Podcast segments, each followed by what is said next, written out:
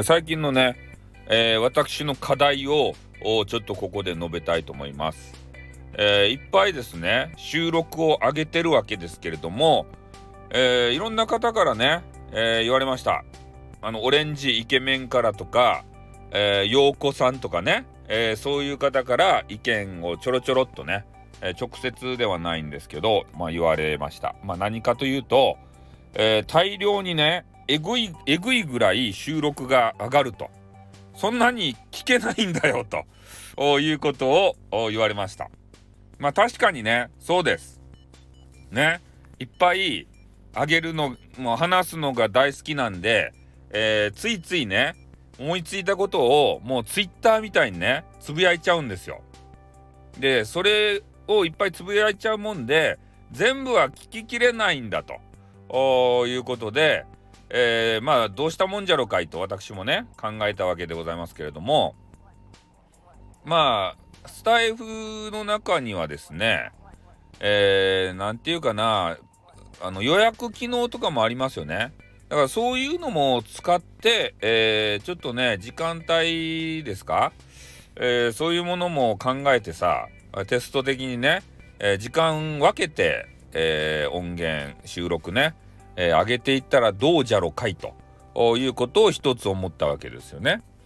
でまあ下書きでね保存しておいて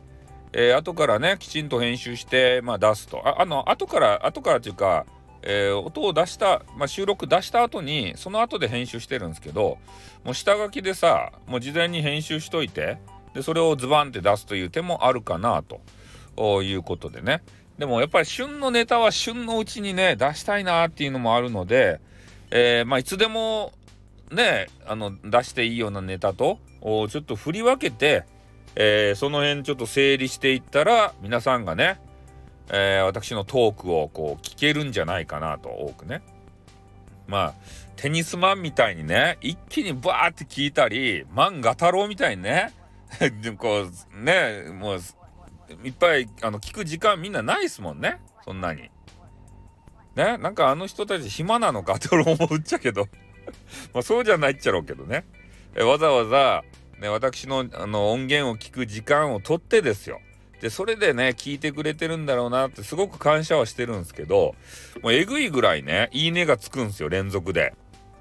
ね、いいね、いいね、いいね、いいねって。びっくりするんですよ。あの、いいね欄を見たら。ね、テニスマン、テニスマン、漫画太郎、漫画太郎、テニスマン、テニスマン、漫画太郎、漫画太郎って、そういうね、そういうつき方です、最近。うん。まあなのでちょっと時間帯もね考えてねやりたいなというふうにまあ皆さんねあの何人かの方がヒントをくれましたんでねせっかくね作った音源聞いてもらいたいと思いますからね、えー、その辺ちょっと工夫したいなというふうに思います。